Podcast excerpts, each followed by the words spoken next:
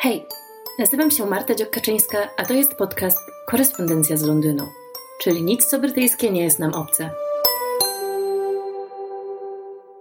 Witam Was serdecznie i powracam w końcu z kolejnym odcinkiem Alfabetu Wielkiej Brytanii. Bardzo długo w ogóle nie wiedziałam, co powinno być tematem odcinka na literę D. Wybrałam D jak Doctor Who.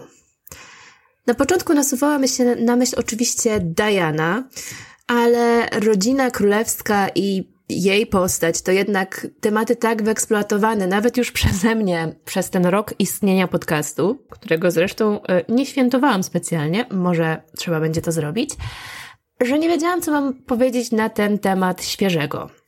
Poza tym co rusz pojawiają się kolejne książki, filmy, seriale dotyczące jej osoby, więc myślę, że w temacie Diany, no wszystko co mogło być powiedziane chyba było już powiedziane. Kobieta nie żyje od wielu, wielu lat i myślę, że dajmy jej już święty spokój. A Doctor Who jest z pewnością brytyjskim fenomenem kulturowym. Jest to telewizyjny ewenement, przetoczyła się przez niego galeria sław z innych aktorów, którzy grali w serii. Ta seria zrobiła sławy, dlatego uważam, że warto zdecydowanie o tym porozmawiać. Chociaż przyznam szczerze, że ja sama nigdy nie połknęłam bakcyla. Do dziś zastanawiam się czemu, bo właściwie no jest to seria w pewien sposób sci-fi łamane przez fantastykę, więc powinno to być no coś zdecydowanie, wiecie, my cup of tea, ale no nie wiem, nie wyszło i nie rozumiem do końca, dlaczego ludzie kochają doktora. Tym bardziej postanowiłam zrobić sobie samej wyzwanie i poznać bliżej historię tego fenomenu kulturowego, a w końcu, po przedstawieniu Wam pewnych takich suchych faktów na podstawie mojego researchu, poprosiłam o pomoc zaprzyjaźniony fanpage, żeby opowiedział mi o swoich doświadczeniach. Oczywiście mam na myśli osoby prowadzące ten fanpage, bo tak, no nie będę rozmawiać z Facebookiem. Zatem zaczynając od suchutkich faktów. Doctor Who to brytyjska seria science fiction, która miała swoją premierę w listopadzie tysiąc dziewięćset sześćdziesiątego trzeciego roku na B B C. No to jest ile lat? Jestem super słaba z matematyki, ale wychodzi mi, że sześćdziesiąt. No i według różnych źródeł jest to najbardziej kultowa, ikoniczna i no, trwająca seria w historii telewizji. Jest zapisana do Światowej Księgi Rekordów Guinnessa jako najdłużej trwająca seria science fiction na świecie, a także most successful, tak, of all time, patrząc pod kątem oglądalności zarówno w telewizji, jak i sprzedaży książek, um, trafiku na iTunesach, sprzedaży D V D i tak dalej, i tak dalej. Czyli biorąc pod uwagę wszystkie sposoby, na jakie da się oglądać Doctor Who legalne, oczywiście, no to jest e, największa oglądalność, bo to chyba można powiedzieć most successful na świecie.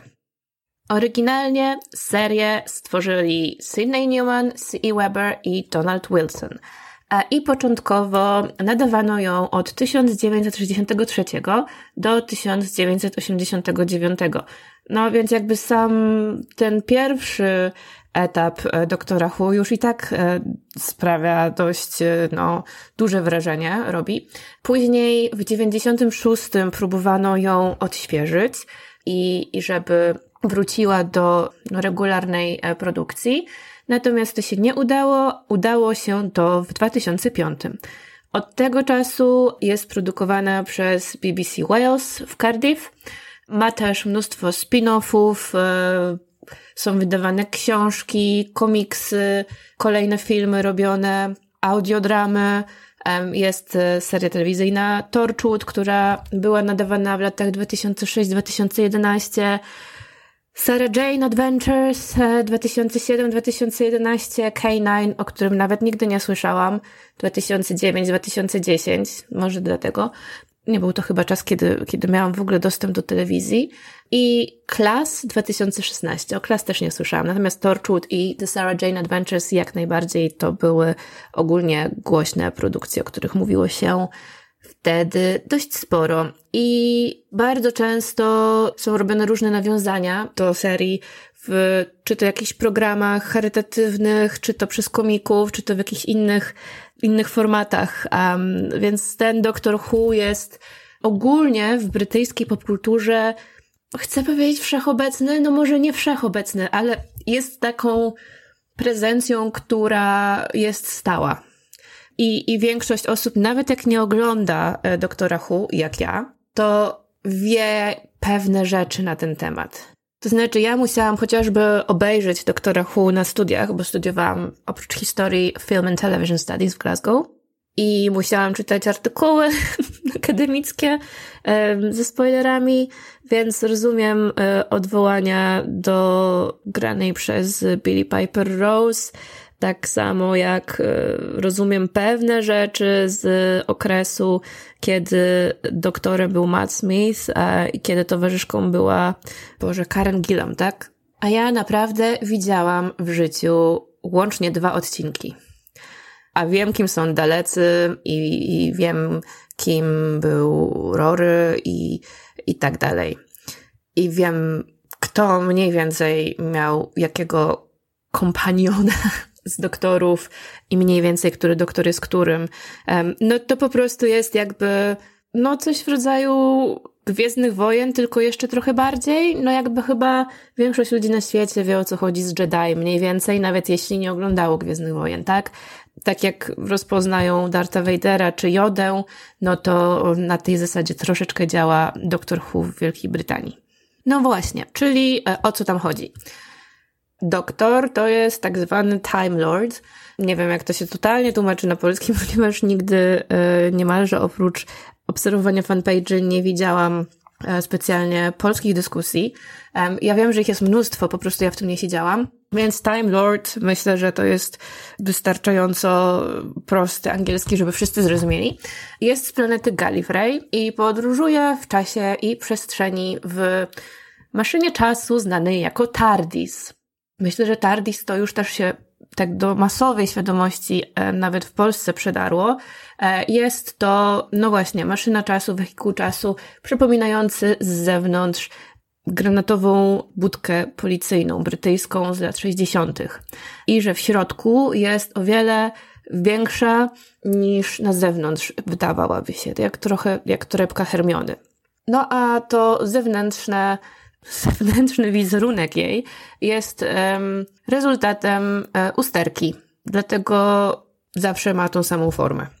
Doktor um, jest postacią z kosmosu, która może się regenerować, czyli kiedy umiera z jakiegokolwiek powodu, to może przetransformować się i właśnie to jest ta regeneracja i przybiera wtedy nową postać, jakieś nowe cechy osobowości, przez co no, seria ma zapewnioną świeżość na lata, ponieważ można zmienić główną postać, głównego aktora, dostosować do nowych warunków popkulturowych, czy też po prostu do nowych pomysłów fabularnych i można tę serię kierować w najróżniejsze strony. Jest to z pewnością jeden z powodów, dla którego ten serial ma możliwości wymyślania się od nowa cały czas, no bo no nie, że każda dekada, ale każdy okres jakby brytyjskiej historii, przez co mam na myśli historii, kiedy jest nadawany ten serial, tak, a nie historii jako ogólnie w historii Wielkiej Brytanii, każdy okres ma swojego doktora i on jest jakoś tam związany z generalnym zeitgeistem. Czyli na przykład, no chyba ostatnim doktorem była kobieta, kolejny doktor, bo jeszcze chyba nie było premiery tego, tak? Wydaje mi się. Mam nadzieję, że to nie jest jakiś wielki babol. Jestem niemalże przekonana, że czekamy na premierę. Um, następnym doktorem będzie brytyjski aktor ruandyjskiego pochodzenia Ncuti Gatwa, którego możecie znać między innymi z roli w Sex Education. Więc jak najbardziej z powodu właśnie kobiety i osoby z mniejszości Można zarzucić doktorowi, że jest to serial łok i lewacki i w ogóle, ale on zawsze taki był. I to jest chyba część tego uroku i powód, dla którego ma tak wielu fanów, którzy odnajdują się w tym. Dla mnie to jest oczywiście zaleta, a nie wada. No oprócz Jodie Whittaker i Nkutiego Gatły, no w rolach doktora widzieliśmy Williama Hartnella, Toma Bakera, Davida Tennanta, który po prostu wystrzelił w kosmos, notabene, ze swoją popularnością, Matta Smitha i mojego ukochanego absolutnie Petera Capaldi, no ale również Christophera Ecclestona, tak, mnóstwo osób sławnych przewinęło się przez ten serial. No Karen Gillan też stała się sławą, ona chyba debiutowała nawet w Doktorze, chociaż nie jestem pewna, no w każdym razie to była ta rola, która była jej breakthrough, tak. No oprócz tego Jenna Elfman, która też stała się taką A-class, A-list celebrity i aktorką od czasu doktora, no czy Billie Piper, tak, która chociaż wcześniej była znana, no to ustawiła się w tym serialu też w takim pierwszoligowym rzędzie brytyjskich postaci sceny ogólnie, bo ona nie jest tylko aktorką, była też piosenkarką, także robiła całkiem sporo rzeczy. No właśnie, no to w tym kontekście doktorowi zwykle towarzyszy jedna lub więcej, albo nawet jeden lub więcej towarzyszy, tak zwanych companions, no i oni mogą być ludźmi albo z jakichś innych gatunków i są bardzo ważną częścią fabuły. No i doktor razem ze swoim towarzyszem, towarzyszką lub towarzyszami spotyka różnego rodzaju historyczne postaci, postaci z przyszłości, z przeszłości, różne gatunki kosmitów. To wszystko jest związane też z różnymi etycznymi, moralnymi wyborami, dylematami i doktor walczy również z najróżniejszymi wrogami, w tym z dalekami i z cybermenami. Kimkolwiek by nie byli. Chyba pamiętam, kim są, chyba widziałam odcinek z nimi, ale ja jestem dyletantką doktorową, więc, um, więc wypowiedzą się eksperci wkrótce.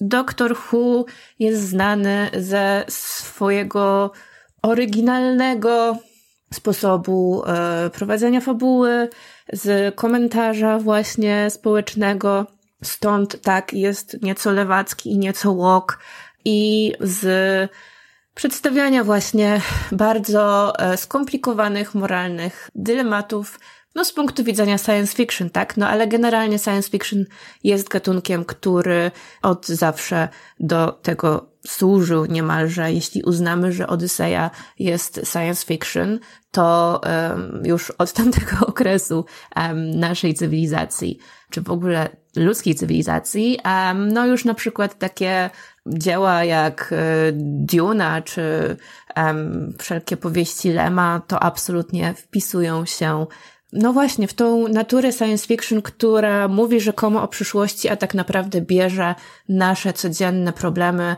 i takie ogólnoludzkie rozważania, po prostu wyrywa je z naszej codzienności i przenosi je w inną przestrzeń, głównie po to, żeby pokazać uniwersalność pewnych tematów i, i chyba też ciągłość natury ludzkiej, tego, że tak naprawdę zmieniamy się mniej niż myślimy.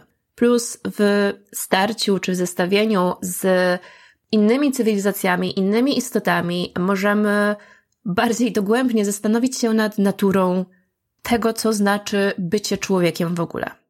No i właśnie Doctor Who realizuje te założenia science fiction oraz no dodatkowo po prostu ten przygodowy aspekt eksploracji kosmosu i tak dalej. Natomiast oprócz tego jest w stanie cały czas wymyślać się od nowa, o czym już zresztą powiedziałam. Widziałam, tak jak już wspomniałam, dwa odcinki serialu w życiu. Nie połknęłam bakcyla, a podobno to były mistrzowskie odcinki. Jeden, pamiętam, był chyba związany trochę z drugą wojną, czy alternatywną wizją drugiej wojny. Pamiętam, że były tam dzieci w maskach, które nie pamiętam, czy były duchami, czy czym. No było to klimatyczne, ale takie trochę jednocześnie dla mnie zbyt kampowe i za mało kampowe, albo kampowe nie w taki sposób, jak ja lubię, A następny odcinek był o Madame Pompadour i znów moje historyczne serce nie przeżyło tego, jak została przedstawiona, ale to nie chodziło o zgodność historyczną, tylko jakby no, trochę chodziło o realizm tego, jak y, nawet postaci, które były rzekomo z, właśnie z y, tego okresu, zwracały się do siebie nawzajem i jakby to mi nie, nie, nie pykło i, i mnie wyalienowało notabene od tego serialu, ale nie wykluczam, że być może po prostu trafiłam na doktora w złym momencie życia, bo tak czasem bywa, że oglądamy coś, co kiedy indziej by nam się super spodobało, ale nie w tym nastroju, w którym powinniśmy to oglądać, lub też po prostu nie wszystko jest dla każdego. Co nie znaczy, że to coś nie jest fajne i nie ma wartości, bo po prostu nawet nie każdy lubi zupę pomidorową, co mnie się w głowie nie mieści, ale jest prawdą.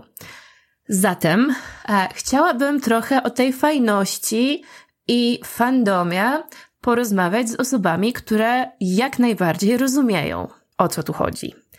Dlatego zaprosiłam właśnie osoby eksperckie. Rozmawiają dzisiaj ze mną Magdalena Stonawska i Ewa Tomaszewicz, które są w redakcji strony, a właściwie całego uniwersum Husom. Dzięki dziewczyny, że zgodziłyście się rozmawiać ze mną. I powiedzcie mi, jak trafiłyście w ogóle na Doktora Who? Cześć, wielkie dzięki za zaproszenie. Ja myślę, że Doktor Who był mi w pewnym sensie przeznaczony, bo to było tak, że w pewnym momencie, to było w okolicach roku, nie jestem pewna, którego, dwa tysiące dziesiątego, e, wszyscy wokół o tym mówili. To były osoby z zupełnie różnych miejsc. Spotkałam się z Doctor Who w moim ówczesnym takim środowisku fanowskim, który z, jakby z serialami nie miał bardzo dużo wspólnego, tylko wywodził się z innego miejsca. E, otarłam się o Doctor Who na studiach, bo e, zaprowadzono mnie na zajęcia Aleksandry Klęczar, która e, prowadziła zajęcia o fantastyce w, e, i kulturze klasycznej. I tam oczywiście odcinek Doctor Who musiał się znaleźć. Więc tak wszystkie drogi e, prowadziły do Doctor Who i któregoś dnia po prostu stwierdziłam, no dobra, chyba nie mam wyjścia. Włączyłam sobie pierwszy odcinek, zobaczyłam tą odjechaną czołówkę i pomyślałam, że no to będzie albo hit, albo straszna katastrofa, no ale okazało się jednak hitem. I tak od tego czasu, nie jestem pewna tylko dwa tysiące dziesiątego roku, ale tak dobrze mi to brzmi w sumie. Od tego czasu no nie jestem w temacie tak w stu procentach zawsze, w każdym momencie, ale to jest coś, co jakby ustawiło mi moją działalność fanowską na różnych poziomach i gdzieś zawsze ten doktor teraz jest w okolicy. Jeśli chodzi o mnie, to po pierwsze oczywiście cześć i wielkie dzięki za zaproszenie, fajnie, fajnie być u Ciebie.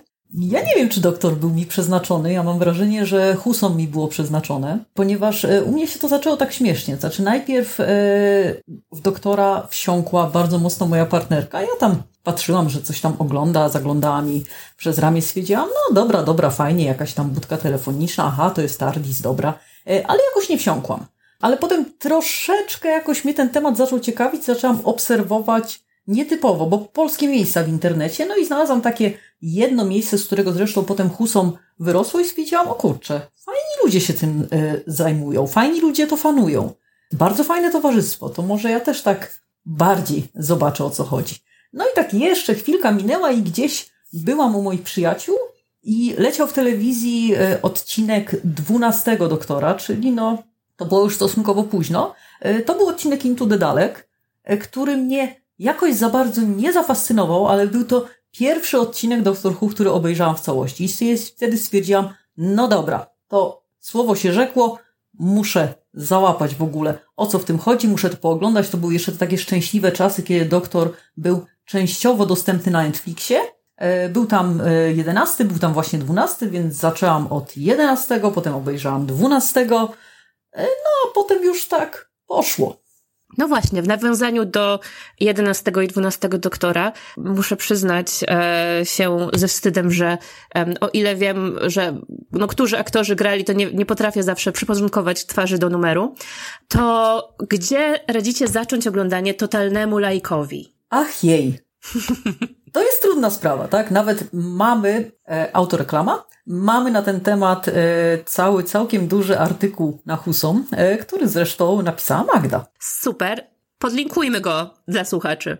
E, totalnie, podlinkujmy go dla słuchaczy, natomiast e, odpowiedź brzmi, jest dużo sposobów, tak? Znaczy, mnie się na tę chwilę wydaje, że w związku z tym, że będziemy o tym jeszcze, zakładam, że troszkę mówić, zbliża się wielkie wydarzenie, zbliża się sześćdziesięciolecie Doctor Who, zbliża się piętnasty Doktor, to w zasadzie można zacząć oglądać właśnie teraz, tak? Nawet nie czekając, nie szukając, gdzie tego doktora obejrzeć, bo to wcale nie jest proste, bo teraz odcinki specjalne na sześćdziesięciolecie będą dostępne na Disney plus, mm-hmm. więc świetny moment, żeby się wciągnąć.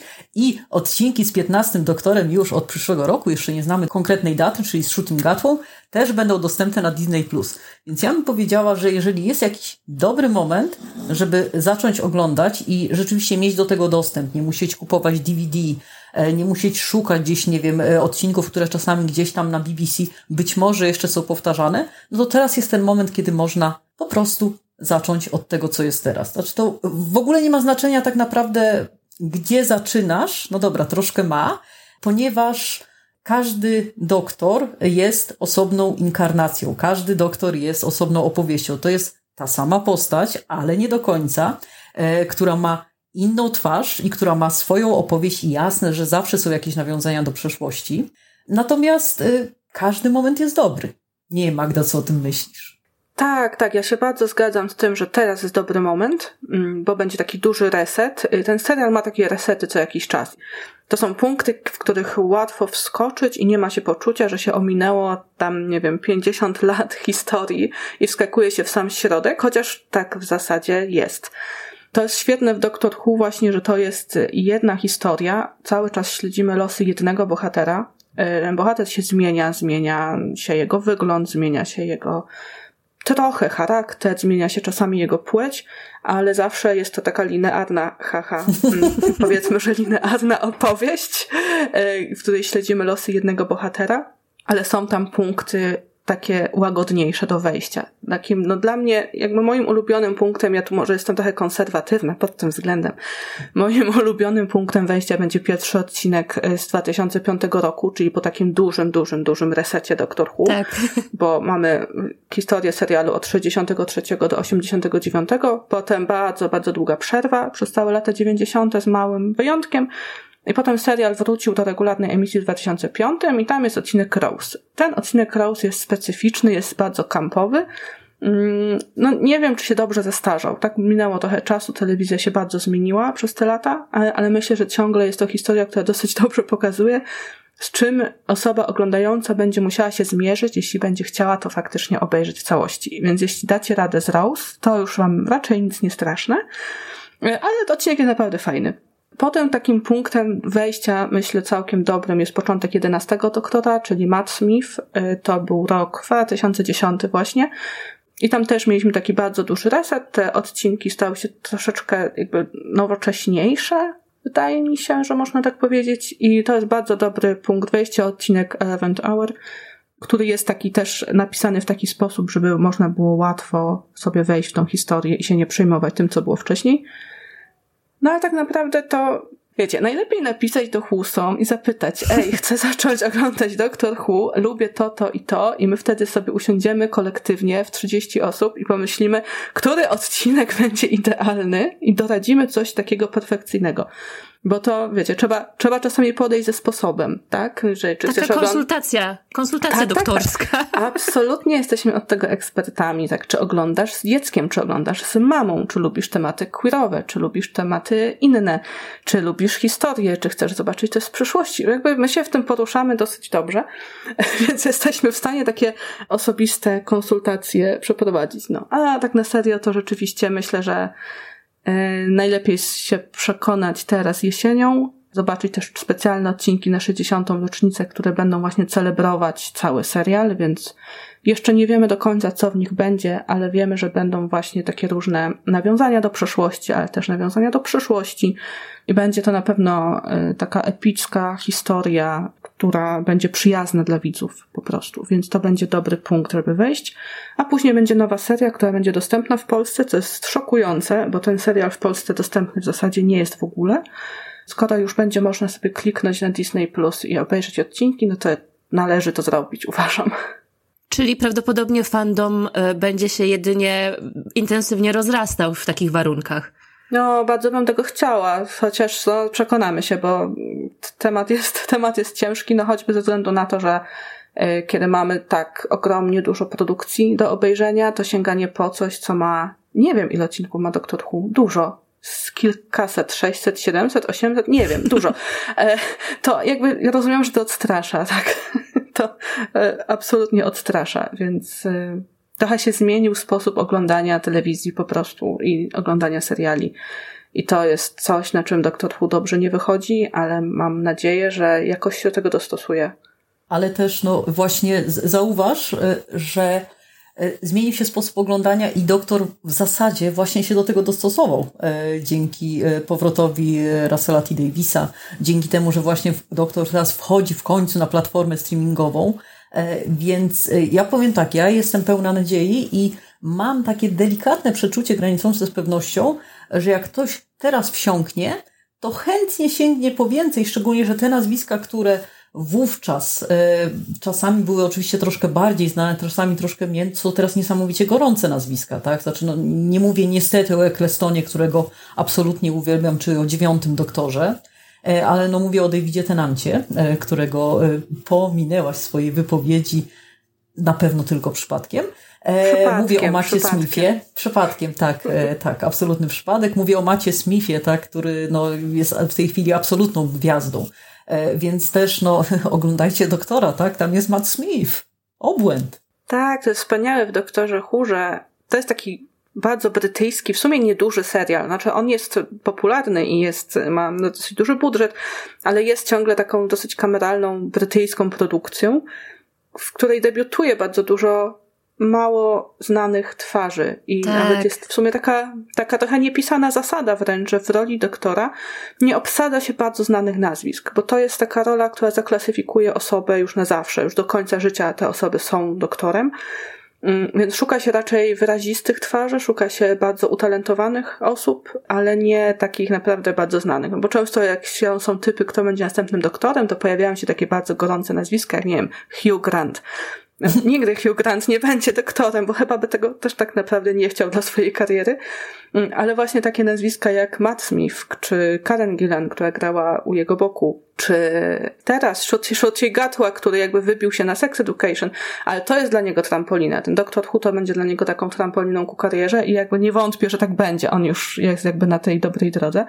I mnóstwo, mnóstwo nazwisk, które się przewinęły w większych czy mniejszych rolach, później sobie gdzieś wypływało na szerokie wody i taki katalog aktorów, którzy się nie wiem, na przykład zaczęli w Doctor Who albo zyskali sławę dzięki Doctor Who jest naprawdę bardzo szeroki. No chyba Jenna Elfman też by się doliczała do tej grupy.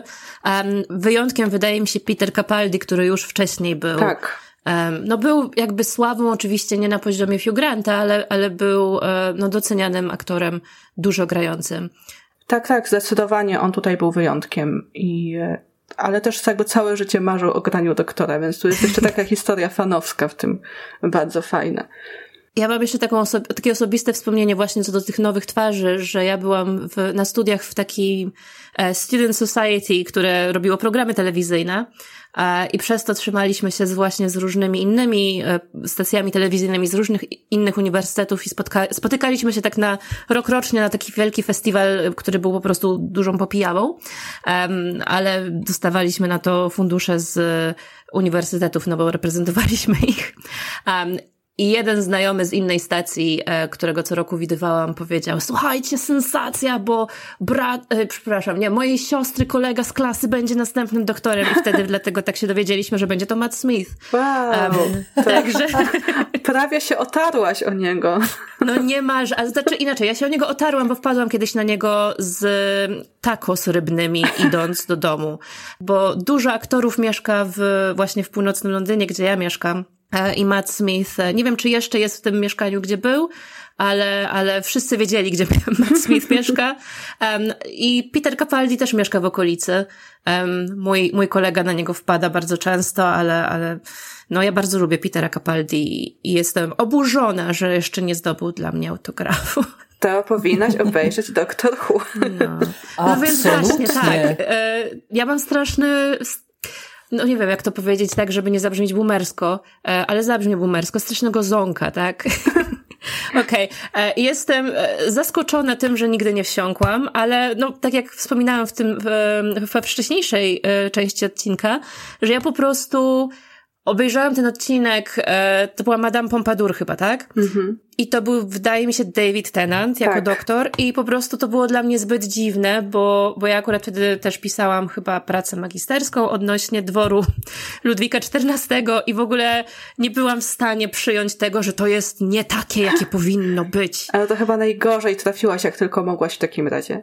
No co, Ewa, no. Robimy tutaj konsultacje? Ja bym powiedziała, okay. że poleciłybyśmy ci właśnie Petera Capaldiego, mm, może niekoniecznie jego pierwszą serię, bo ona jest taka trochę ponura, ale jego drugą serię. I teraz, a ja lubię ponurę. To, aha, lubisz ponurę. No doskonale. Odcinek nazywa się Deep Breath. Jest pierwszym odcinkiem e, z Peterem Capaldim mm, i jest bardzo piękny, jest dość ponury i bardzo filozoficzny, więc jeśli miałabym ci polecić jakiś punkt wejścia, to to jest mój. Ewa, jak sądzisz? Ojejku. Zdecydowanie Capaldi, ale nie z jego pierwszego sezonu. Chyba jednak drugi, bo on już chyba w drugim zapuścił tą piękną grzywę, prawda? Tak, on miał coraz dłuższe włosy. Im dalej w las, tym tak, dłuższe i włosy. Szalenie polecam odcinek z zygonami, gdzie on ma absolutnie niesamowitą przemowę. Drugi odcinek, który szalenie polecam, to jest Heaven Sent, chociaż to raczej nie na początek, ponieważ to jest odcinek, w którym on jest praktycznie cały czas sam. I e, robi absolutnie niesamowitą teatralną rzecz. To jest obłęd. E, I rzeczywiście fajnie, że w ogóle mówisz o e, Capaldim, bo Capaldi jest moim ukochanym doktorem. Z jednej strony jest moim ukochanym doktorem, z drugiej strony jest doktorem, którego odcinki tak naprawdę oglądam najrzadziej, bo one po prostu mną strasznie poruszają. I one są dla mnie najzwyczajniej w świecie emocjonalnie bardzo trudne, szczególnie finał.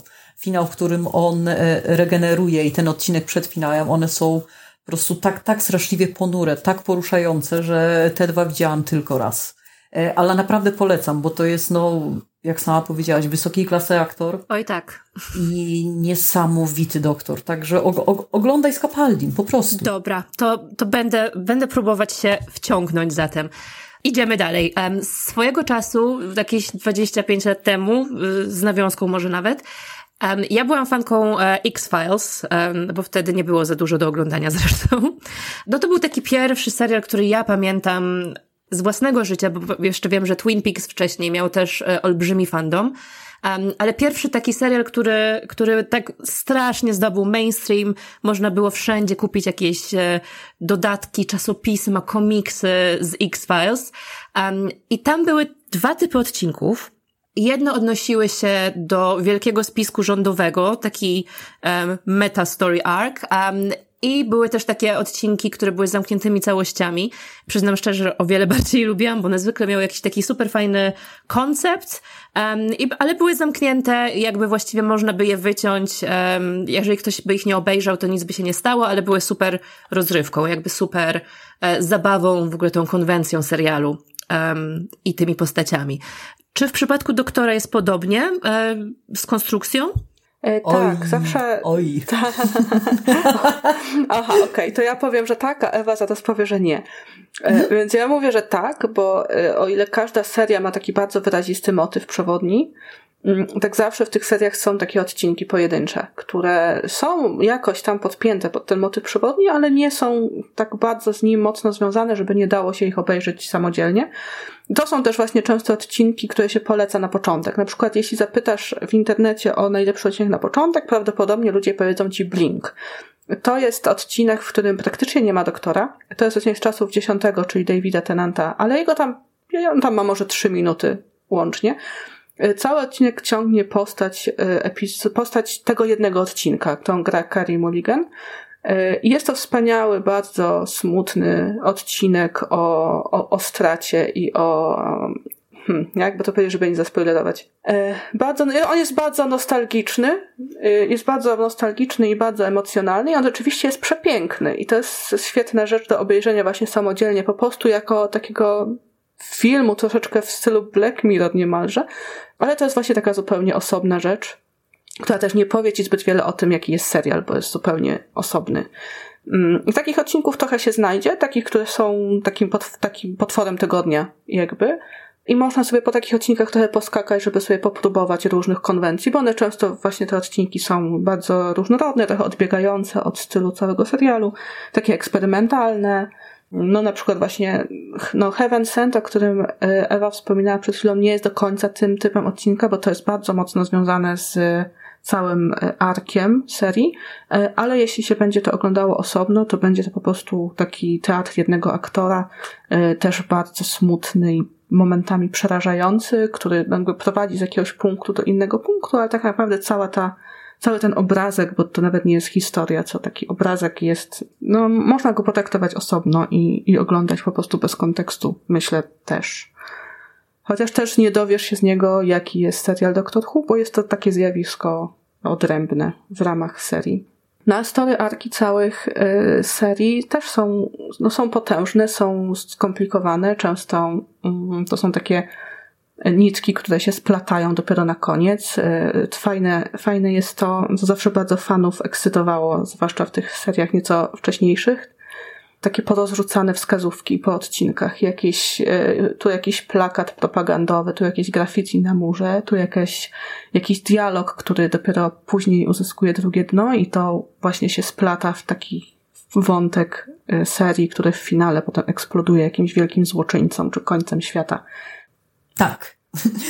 Ja powiedziałam oj, bo chciałam powiedzieć moje drugie ulubione. To zależy. To zależy, gdzie jesteś, bo, bo to, co mówi Magda, to w zasadzie głównie się odnosi do New Who, ponieważ o klasykach rozumiem, że za dużo nie mówimy. Tak, natomiast... Nie. Dobrze. Natomiast w klasykach to bardzo mocno tak naprawdę zależało od tego, kto był show, showrunnerem. I jak to sobie umyślił, tak? Więc i w sumie w New Who troszeczkę też tak jest. Znaczy, nie wiem, Magda, czy się ze mną zgodzisz, no ale jednak takim absolutnie mistrzem rzeczywiście takich potężnych arków, które się ciągnęły przez cały sezon albo i dłużej, no to był Moffat. Zdecydowanie. Czyli to jest taka ta epoka jedenastego i dwunastego doktora. U R T D oczywiście też to było. Natomiast mam takie poczucie, że akurat jeśli chodzi o pierwszy sezon, o sezon z Ecclestonem, to w sumie do pewnego momentu te odcinki sobie można oglądać zupełnie bez kontekstu. I to w ogóle nie szkodzi. Jasne, że się jakby traci ten cały kontekst betłów i tak dalej. Natomiast wydaje mi się, że do pewnego momentu można to sobie spokojnie oglądać. Natomiast oczywiście to, co Moffat wyczyniał, to jest jakiś totalny obłęd, tak? I, i to, co szczególnie Moffat wyczyniał w przypadku jedenastego z sezonu na sezon, po prostu to było coraz bardziej zakręcone. Natomiast potem przyszła era Chibnalla, który strasznie chciał od tego odejść. No i potem mam wrażenie, do tego wrócił, ale też jakoś nieszczególnie udatnie. Bardzo mu zależało, żeby ta jedenasta seria właśnie miała taki niski próg wejścia i żeby tę historię można było oglądać osobno. Czy mu się to udało? Można dyskutować. Natomiast tak, natomiast jeżeli ja bym szukała jakiegoś takiego podziału na typy odcinków, to ja bym chyba powiedziała, że przede wszystkim to jest tak, że mamy albo odcinki, które są odcinkami historycznymi, no bo w końcu przenosimy się w czasie, więc, więc możemy sobie wybrać do historii. No przywołałaś Madame Pompadour, natomiast są naprawdę ciekawsze miejsca, gdzie oni się e, przenoszą. E, zdecydowanie tak, na przykład, nie wiem, do, e, do Pompejów, tak, e, tuż przed upadkiem Pompejów. O, to jest w ogóle świetny odcinek, tak. To jest dla odmiany odcinek z dziesiątym doktorem, w którym poznajemy Donę. To znaczy poznajemy, no tak, tak naprawdę ją wtedy poznajemy e, i dowiadujemy się, jaką tak naprawdę jest osobą. Także niekoniecznie do czasów Madame Pompadour. Są odcinki, które są w przyszłości, w bardzo, bardzo, bardzo dalekiej przyszłości, w bardzo odległej przyszłości. No i są takie, które dzieją się w miarę teraźniejszo do tego, kiedy mniej więcej serial był kręcony. I to też mam wrażenie takie bardzo charakterystyczne dla Doctor Who, że on zawsze, niezależnie od tego, czy jest w przeszłości, czy jest w przyszłości, on jest też zawsze dosyć mocno zakorzeniony w teraźniejszości i w tym... jakie mamy problemy społeczne w danym czasie, tak? No bo to niby miał być serial dla dzieci e, i serial edukacyjny, natomiast ja mam takie poczucie, że to jest jednak taki bardzo społeczny serial i on e, też bardzo mocno komentuje rzeczywistość, czasami bardzo ostro komentuje rzeczywistość. Tutaj sz, jestem szalenie ciekawa, e, co zrobi Russell T. Davies teraz, tak? No bo on wyrósł na takiego bardzo ostrego komentatora rzeczywistości. Dobra, to teraz um, może zaczniemy od Ewy. Twój ulubiony doktor i dlaczego? Już powiedziałam. E, mój ulubiony doktor e, to jest dwunasty. E, to jest dwunasty grany przez Petera Capaldiego. I szalenie go lubię e, tak naprawdę z kilku powodów. E, ma najlepszą stylówę, tak? Bo każdy doktor ma swoją stylówę.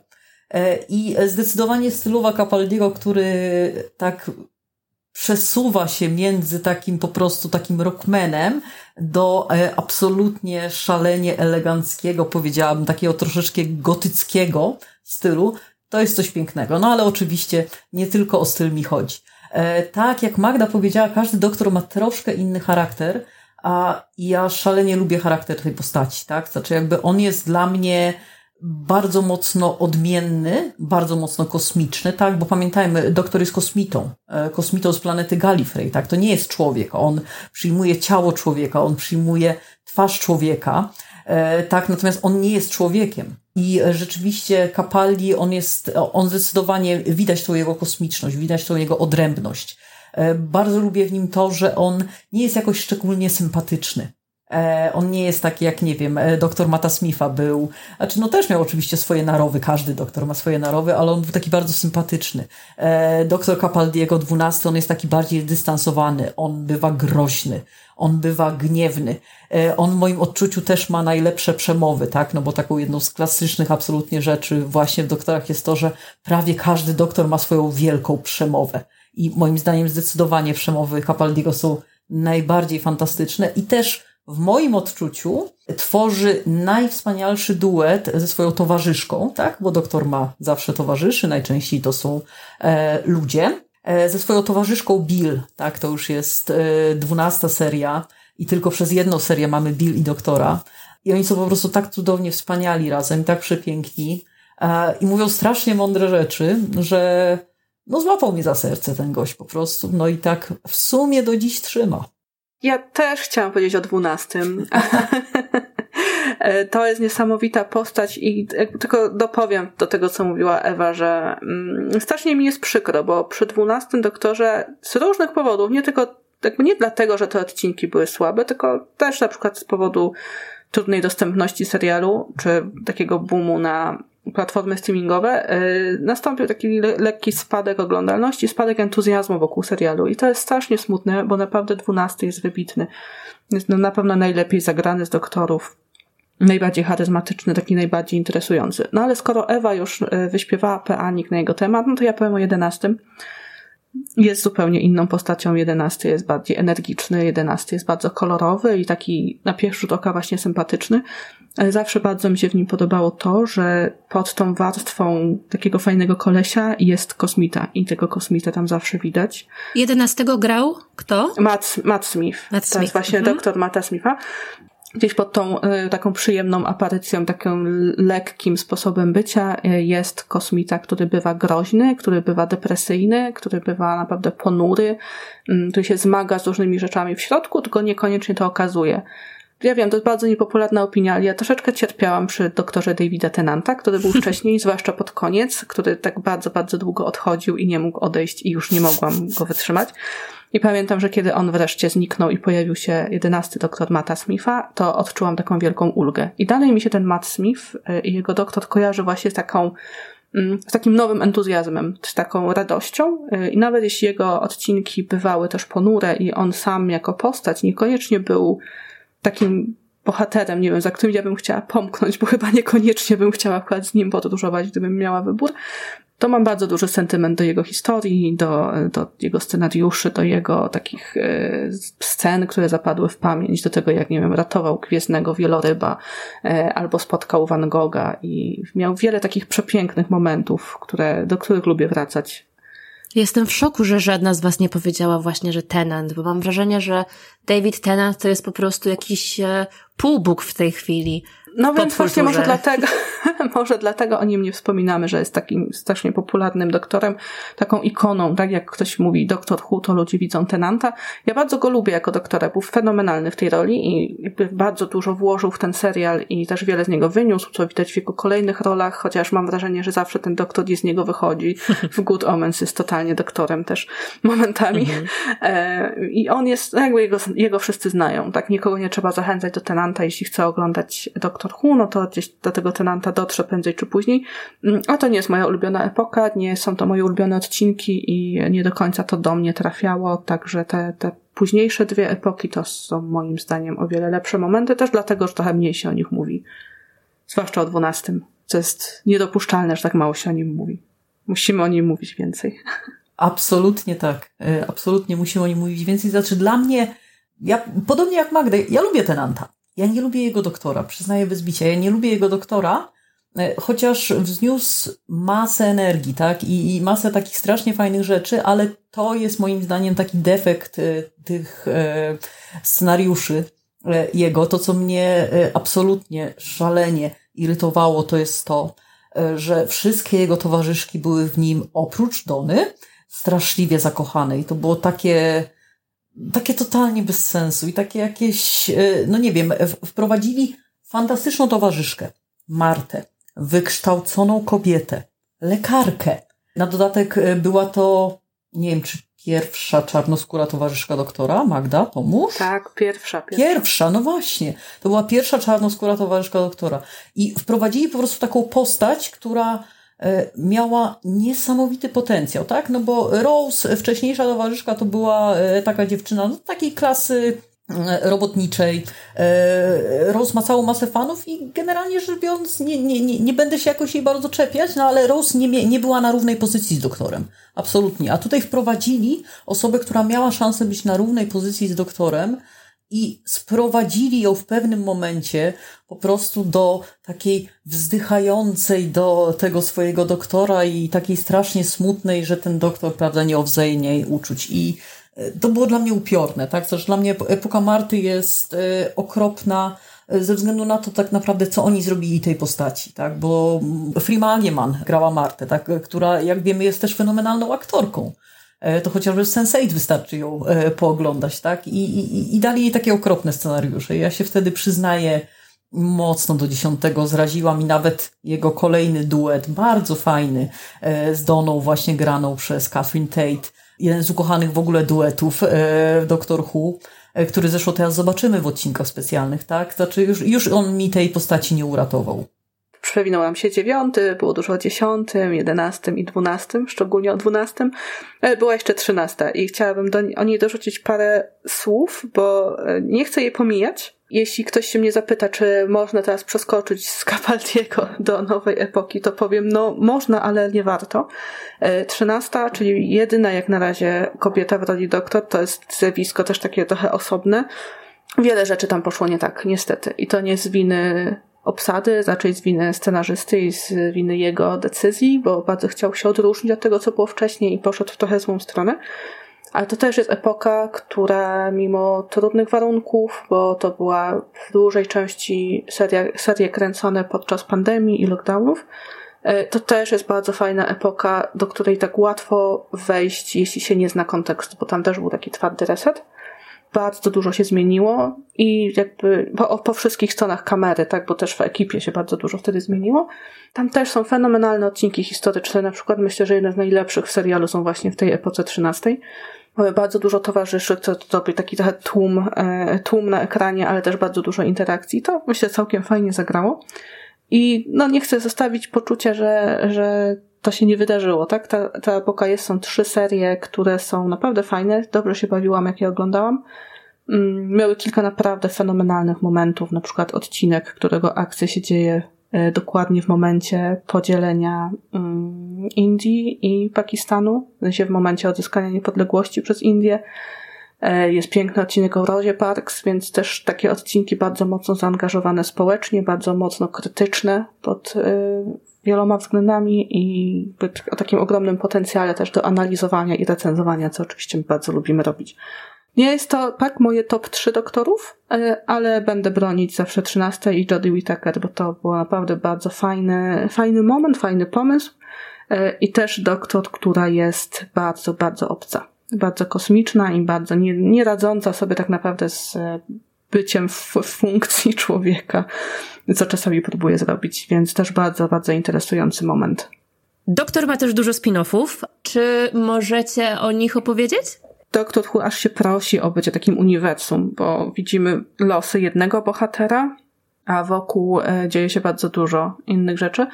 Więc takim największym spin-offem było Torchwood, które śledziło losy Jacka Harknessa, którego grał John Barrowman.